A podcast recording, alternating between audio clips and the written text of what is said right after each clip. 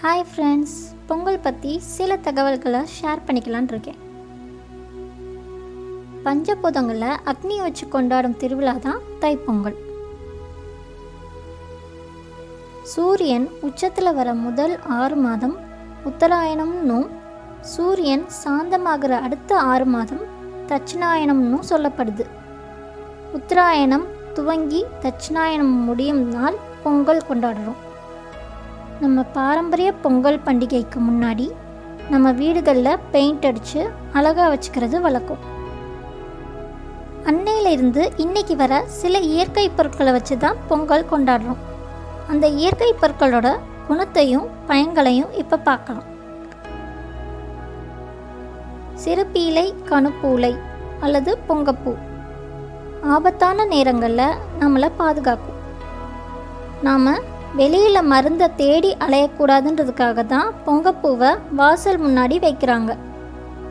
உடலில் சிறுநீரகம் சார்ந்த பிரச்சனைக்கு இது ஒரு அற்புதமான மருந்தாக இருக்கும் அப்படின்னு சொல்லப்படுது.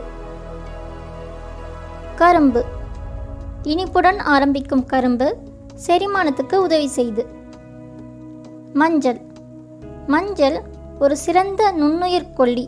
அதனால தான் வீட்டுக்கு கொரோனா தொற்று நெருங்காமல் இருக்க மஞ்சளை அதிகம் பயன்படுத்துகிறோம். உணவு கெடாமல் பாதுகாக்கும். அது மட்டும் இல்லாமல் வயிறு நோய்க்கு சிறந்த பொருள் மஞ்சள்.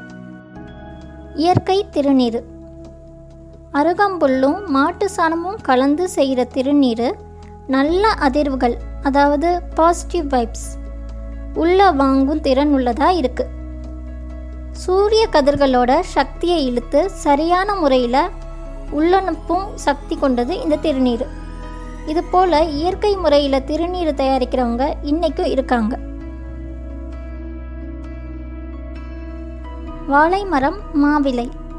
வாழை மரமும் மாவிலையும் ஏன் கட்டுறாங்கன்னு உங்கள் எல்லாருக்கும் ஏற்கனவே தெரிஞ்ச விஷயந்தான். கார்பன் டை ஆக்சைடை உள்ளே வாங்கி சுத்தமான ஆக்சிஜனை வெளியேற்றுது. நம்ம வாழ்க்கையில் உடம்புக்கு ஆரோக்கியம் தரும் இயற்கை பொருட்களுக்கு நன்றி கூற உழவர் திருநாளான பொங்கல் அன்னைக்கு பயன்படுத்துகிறோம். இந்த இன்ஃபர்மேஷன் உங்களுக்கு பிடிச்சிருந்தா லைக், கமெண்ட் அண்ட் ஷேர் பண்ணுங்கள்.